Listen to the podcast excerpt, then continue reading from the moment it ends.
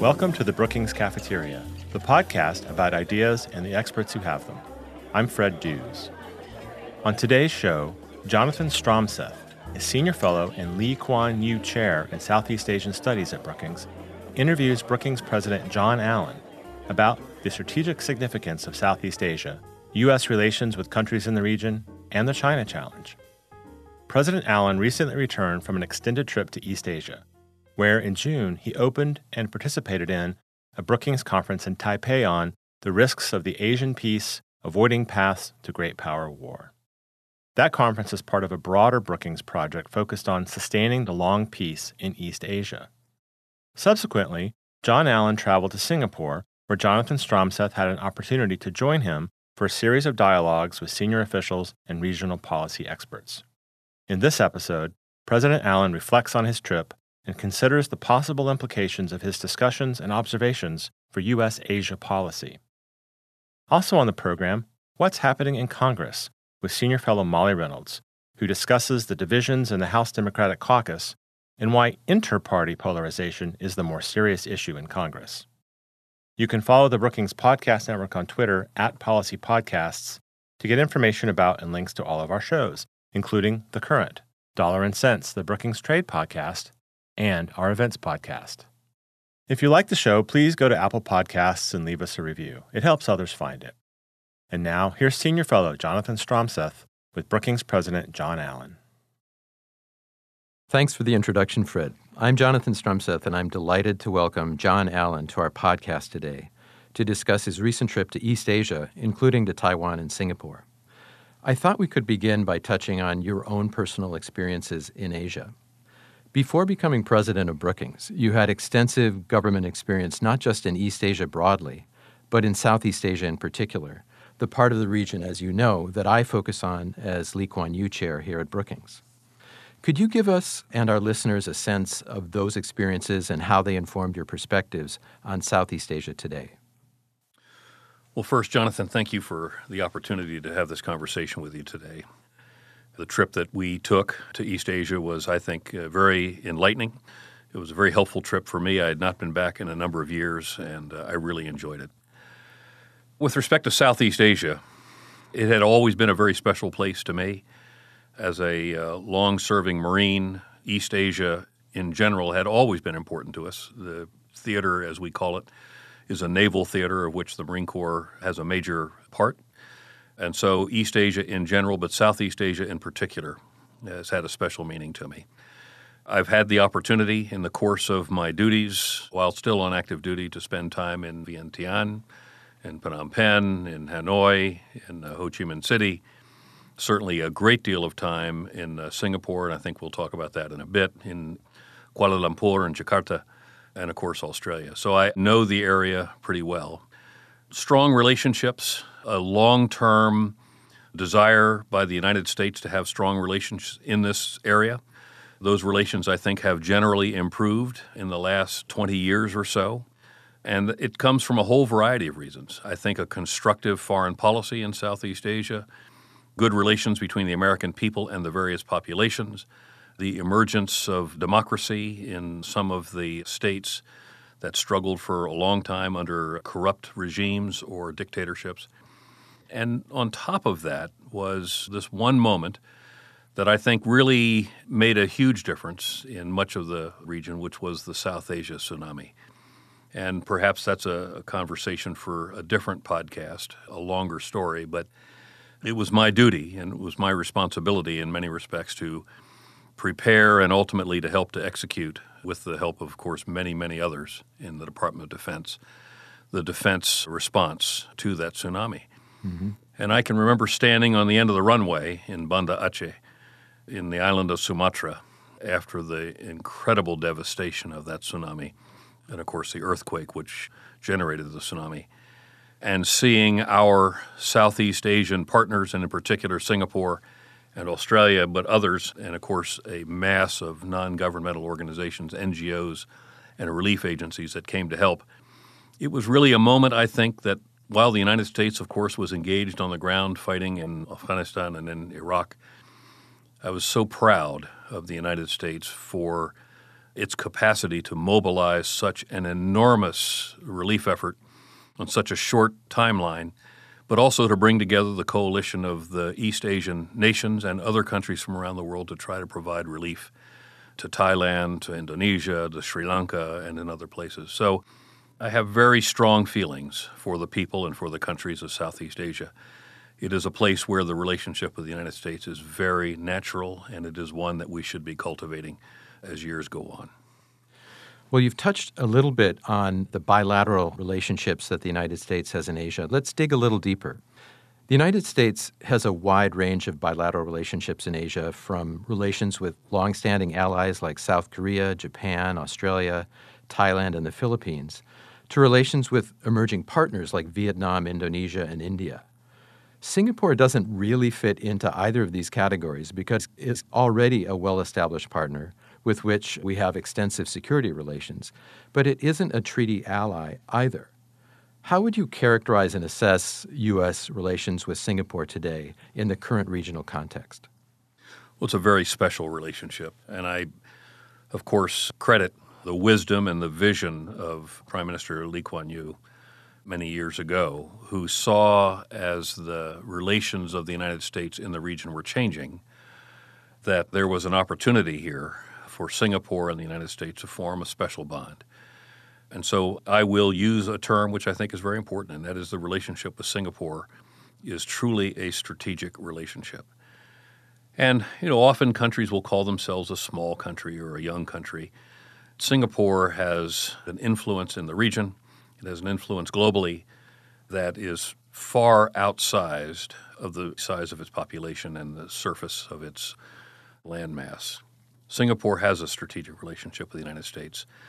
And it was my great honor years ago to work closely with Singaporean officials in the fashioning of the Strategic Framework Agreement, but also in the years that followed to have a close relationship with many of those officials today, even to this point, but also to serve in combat. There were Singaporean officers who served on my staff in Kabul, but also Singaporeans that served with the Australians in the Uruzgan province of Afghanistan, and they did so magnificently. And it's something that Singapore should be very proud of. And they have been a great partner for the United States, not just in a security realm, but they've been a great partner for the United States in other areas as well, to include areas associated with technology, areas associated with the finance industry.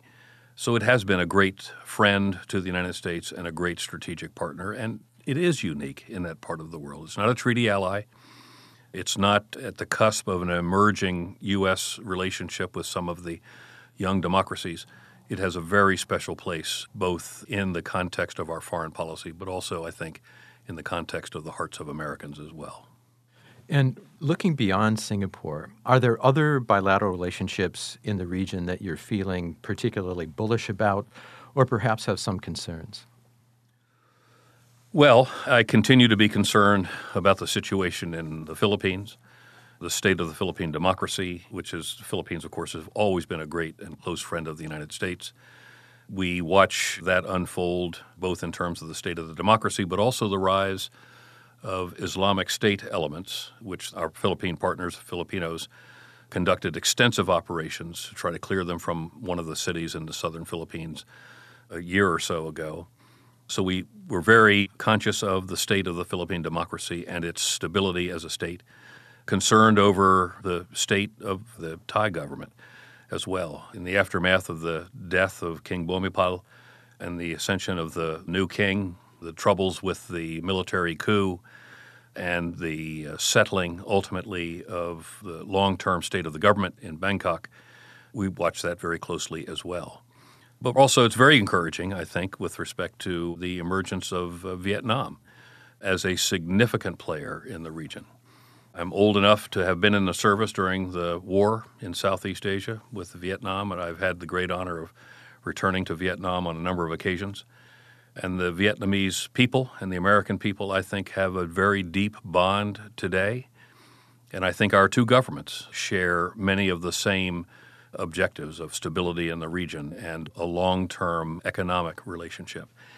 And I think beyond that, the emergence of the democracy in uh, Indonesia is a very positive thing. As with all young democracies, there are challenges as time goes on. So, on the whole, I'm pretty upbeat about Southeast Asia with the emergence of democracy, with what is contributed by our friend in Singapore as a partner in the region. And I'm confident that those areas within the region that experience difficulties right now can solve those difficulties. So, as you'll well remember, shortly before we arrived in Singapore, Prime Minister Lee Hsien Loong delivered a bold speech at the annual Shangri La Dialogue, in which he addressed really the hottest issue in the region today the growing rivalry between the United States and China that appears to be spiraling out of control. Basically, Lee encouraged Washington and Beijing to work together, reconcile each other's interests, and refrain from creating conditions that force other countries to choose. He had strong advice for both the U.S. and China, but seemed particularly direct toward the U.S., saying new international norms and rules need to be forged in many areas, such as trade and cybersecurity. And, quote unquote, it is entirely reasonable for China to expect a say in this process. Do you agree with the broad tenor of these remarks? Well, the first thing I'll say is once again, Singapore remains a very close friend of the United States. One of the great values of the relationship between the United States and Singapore over the years is that uh, Singapore gives us its very honest and constructive opinion on some of the difficult issues that the United States faces in the region. And Singapore has also helped the United States through what I would call our foreign policy blind spots. It has shown a light on some of those areas where we could do better or we ought to be considering. That's been a unique role for Singapore over the years, and I've got great respect for its diplomatic service.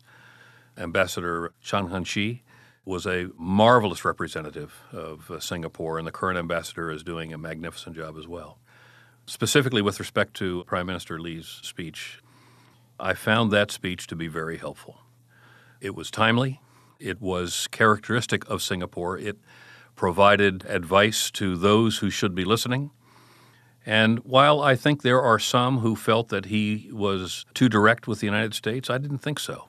I thought he genuinely sought to provide his best advice to both China and the United States at a very difficult moment in the bilateral relationship between China and the United States. And as I did years ago when I was involved in the policy process in Southeast Asia or East Asia writ large, even before China had emerged in the region to be the force that it is today, one of the central tenets of our thinking about policy in East Asia was never put our East Asian partners in a position where they're forced to choose. And the United States and China should not put our East Asia partners in a position where they have to choose. Because if we do, then both the United States and China have failed our friends and our partners in the region. So Prime Minister Lee's points were important. And while I would say that the conversation about how the long term U.S. China relationship and its relations with our East Asia partners and other countries within the region will evolve over time, the United States should be very carefully listening to Chinese concerns. How much of a say they get ultimately in U.S. policy would remain to be determined, and the president, whoever that person is, the president will make that determination. But I absolutely agree that as we move forward in East Asia, the United States and China having a close relationship and in constant conversation about the uh, future of the region will be essential to all parties involved. And Prime Minister Lee, I think, did good service to both the United States and China by that speech. So, more generally, John, how do you think that the U.S. should be approaching the China challenge in Asia and beyond today. There's so much talk of a new Cold War. Do you see things evolving in that direction, and how should we be managing the relationship? I've been concerned for some time about the trajectory that we seem to be on with respect to China. We've said here at Brookings many times that there are certain things that we should be considering with respect to China, and we call it the four C's, which is where we can, it's in the interests of both countries to find areas where we can cooperate. But we should expect that there will be occasions, and sadly at this particular moment it seems to be dominant, where we will be in competition. And competition isn't necessarily bad. In fact, wisdom would have it that we should be seeking opportunity in competition, and competition generates opportunity. We should seize it when we can. But we have to manage competition to reduce those occasions where we find ourselves in confrontation with the Chinese, ultimately seeking as best we can to prevent the fourth C, which is conflict. So cooperate, expect to compete, manage competition to prevent confrontation, and avoid at all costs conflict. I worry that uh, we seem to be on a road that looks for all the world as a policy of confrontation. And that has become more obvious over time, more recently. But often the challenges that we may face with China on particular issues or in particular areas are difficult to relate or map back to an overarching China strategy. We'll sanction ZTE and then we won't. Uh, we'll blacklist Huawei, but now we can sell to Huawei. The Chinese are a partner with respect to the denuclearization of the Korean Peninsula, but now we accuse the Chinese of being responsible for Kim Jong un's intransigence moving forward. The South China Sea is an issue which I think is a real and legitimate flashpoint for our countries. But in the absence of what would appear to be, for all of those who are observing it, of a comprehensive and coherent U.S. strategy with regard to China, these individual potential factors all create a potential flashpoint because there doesn't appear to be, for many who are observing it, a comprehensive and consistent U.S. policy. And I worry about the language we use. You hear China frequently described as a threat. We have recently had administration officials use the term that we are moving into an era of a clash of civilizations. And we've even had some administration officials suggest that there are racial overtones to this apparent American policy of confrontation with the Chinese. I've had a little experience with conflict, and that experience tells me that if you treat someone as an enemy long enough, they will become your enemy. And we need to be very careful about this. This is not a new Cold War. We could make it one if we choose to. The Cold War with the Soviet Union was based upon a political environment where we were diametrically opposed to the Soviet system, and the thermonuclear arsenals, which backed up our differences, created for us an existential problem. We can make a Cold War with the Chinese if we choose to, but this is not inherently a requirement. It is not inherently a self fulfilling prophecy unless we choose to make this relationship with China a Cold War. We have deep economic ties. Our two peoples, the American people and the Chinese, have deep relationships, which are generally, I think, very positive.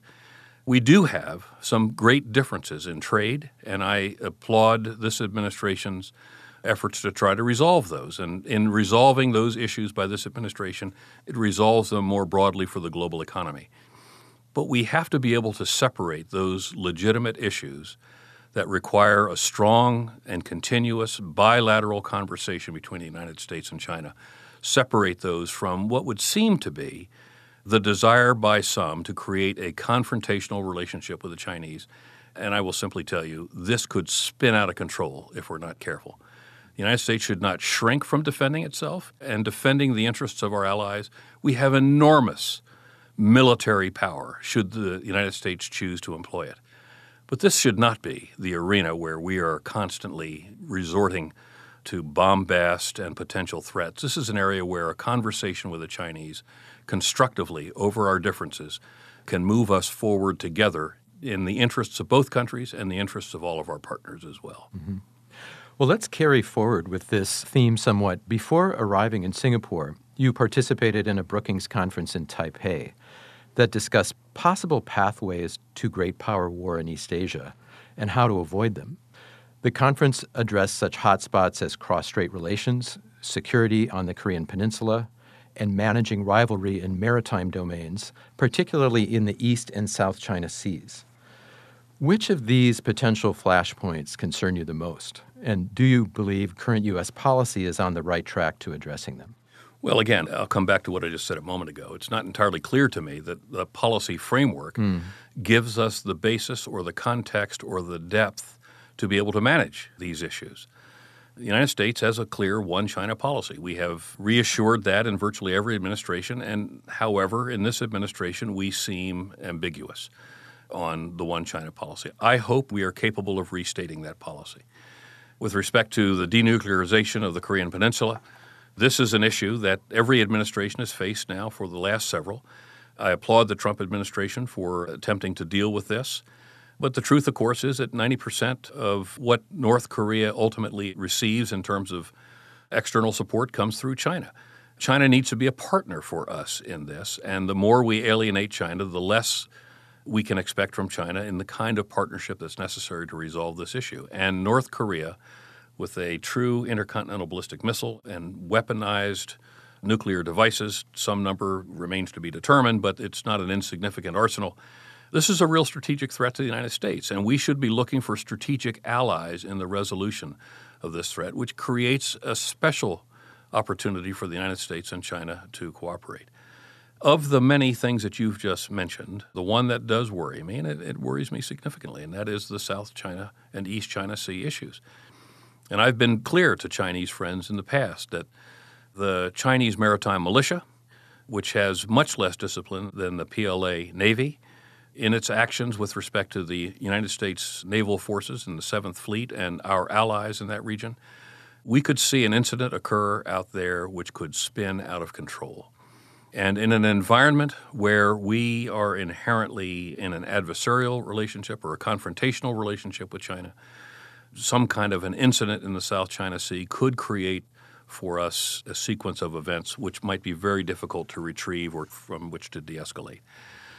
So I worry about the South China Sea. But I do believe that the policy framework is in place for us to continue to move forward on Taiwan in a reasonable manner and I have hope that at some point this administration and China can come to some form of reasonable relationship on the denuclearization of the Korean Peninsula. So, another topic at the conference in Taipei was new frontiers in geoeconomic rivalry and collaboration, such as competition between Japan and China in the infrastructure domain, and potential collaboration among like minded partners like Japan, Australia, the United States. How do you see this competition unfolding in the future? Do you worry about an evolution into rival economic blocs? Or might there be an opportunity for more economic engagement with China, including cooperation with its controversial Belt and Road Initiative? Well, you know, there had been this moment where we all had great expectations for the Trans Pacific Partnership, the TPP. And when the United States pulled out of that, and by the way, I don't know whether either administration, we had the Trump administration, of course, won the election, but I don't know that a uh, Clinton administration would have ultimately remained in the TPP. But I think that there was significant potential for the TPP led by the United States to provide a competitive economic engine in East Asia, not necessarily a confrontational relationship with the Chinese, but a competitive relationship with the Chinese in East Asia, and with the United States having withdrawn from it, it is much less possible from my perspective. Meanwhile, there are arrangements that are emerging with the U.S. and India, and the U.S. and Australia, and the U.S. and Japan, and an amalgamation conceivably of all of those relationships together, which make good economic sense. And I think that we'll see us continue to pursue those. I don't know that we'll see economic blocks emerging necessarily. I would hate to see that, but I think that it could be a potential outcome. And on the Belt and Road Initiative, what I would say is that there will be occasions where I believe that the United States can, in fact, cooperate with China on particular projects. I don't know that the United States would ever say that it is cooperating necessarily with the idea of the Belt and Road Initiative, the BRI or the philosophy behind it, because we do have some problems with that in the context of debt trap diplomacy and the fact that often in many of these countries where these infrastructure projects occur, little real benefit occurs to the society at large. But I don't see any reason why there can't be U.S. participation in or cooperation with China on particular projects without having to sign up to an overall acknowledgement that the BRI is, in fact, a strategy for China. So, aside from the topics we've already discussed today, are there other issues in Asia that concern you, which you feel, say, deserve greater attention in U.S. policy? Well, it could be that these require greater attention in U.S. policy, not just in China, but more broadly.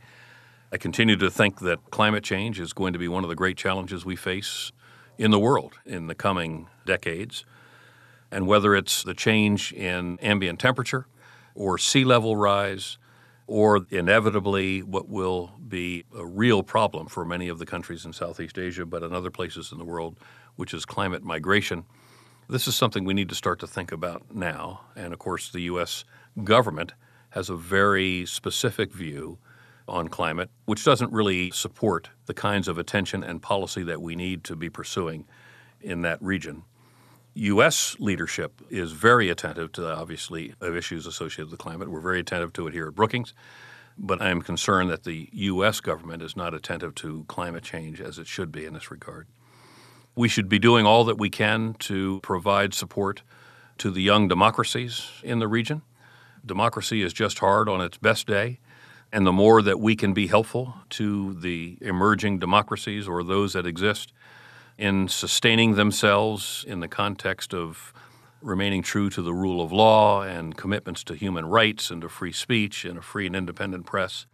This is an area where the United States can both set the example and provide assistance as well.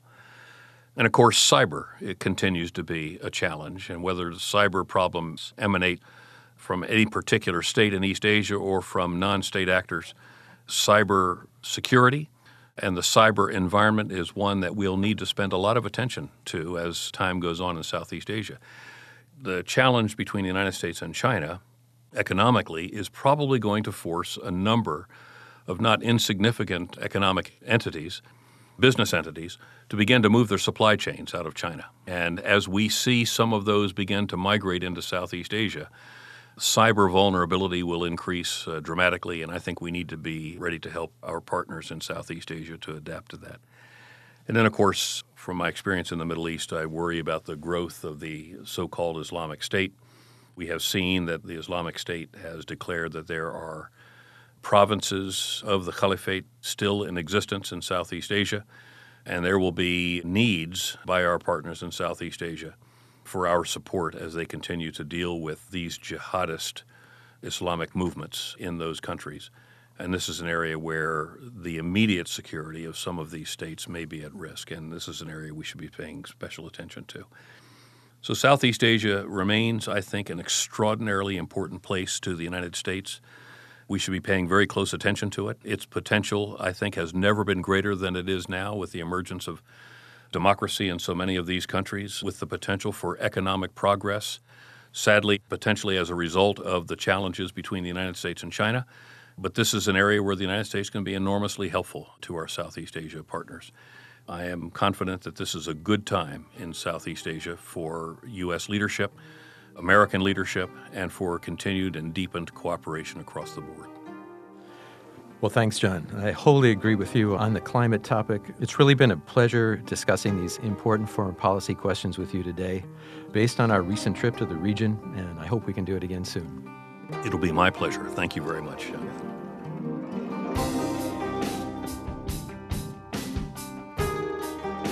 And now, here's what's happening in Congress. Senior Fellow Molly Reynolds.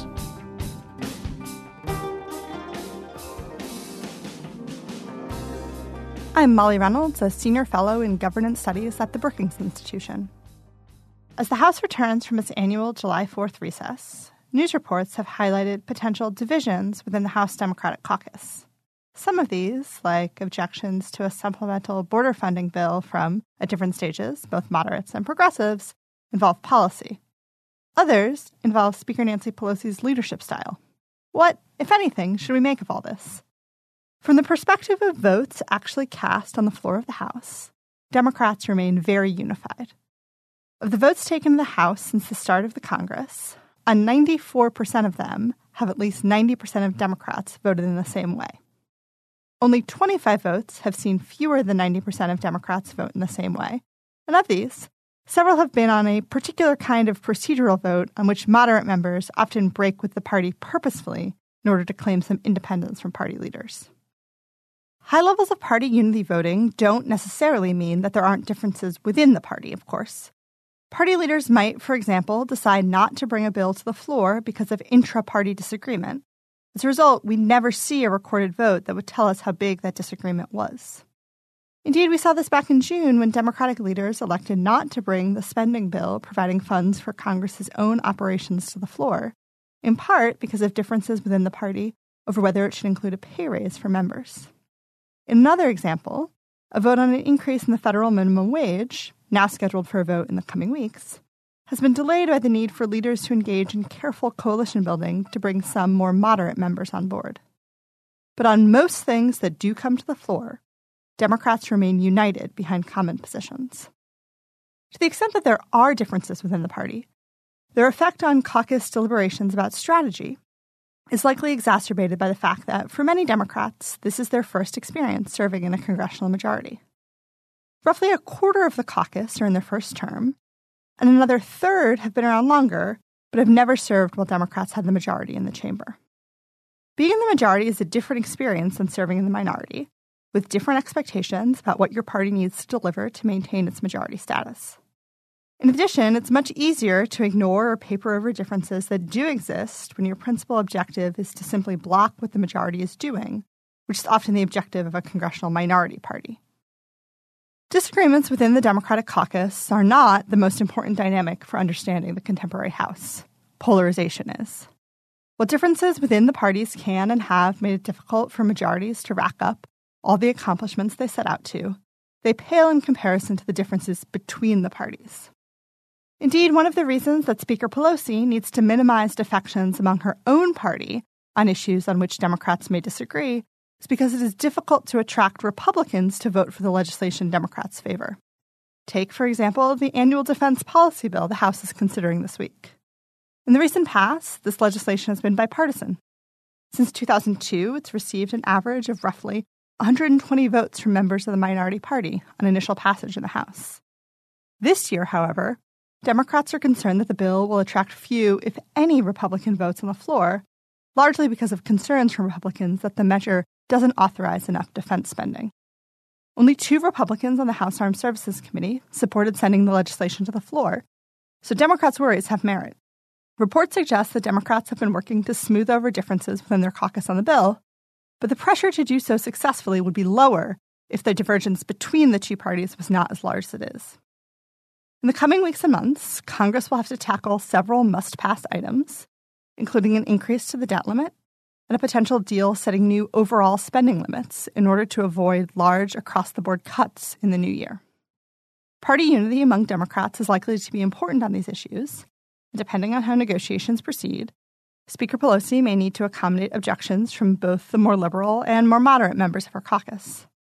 But fundamentally, ensuring that Congress fulfills some of its most basic governing responsibilities, including avoiding a catastrophic default on the debt, will require cooperation between the parties.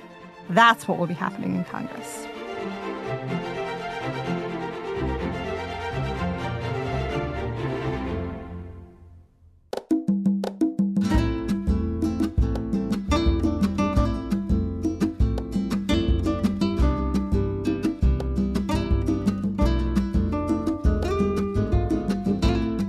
Brookings Cafeteria podcast is the product of an amazing team of colleagues, starting with audio engineer Gaston Reboredo and producer Chris McKenna.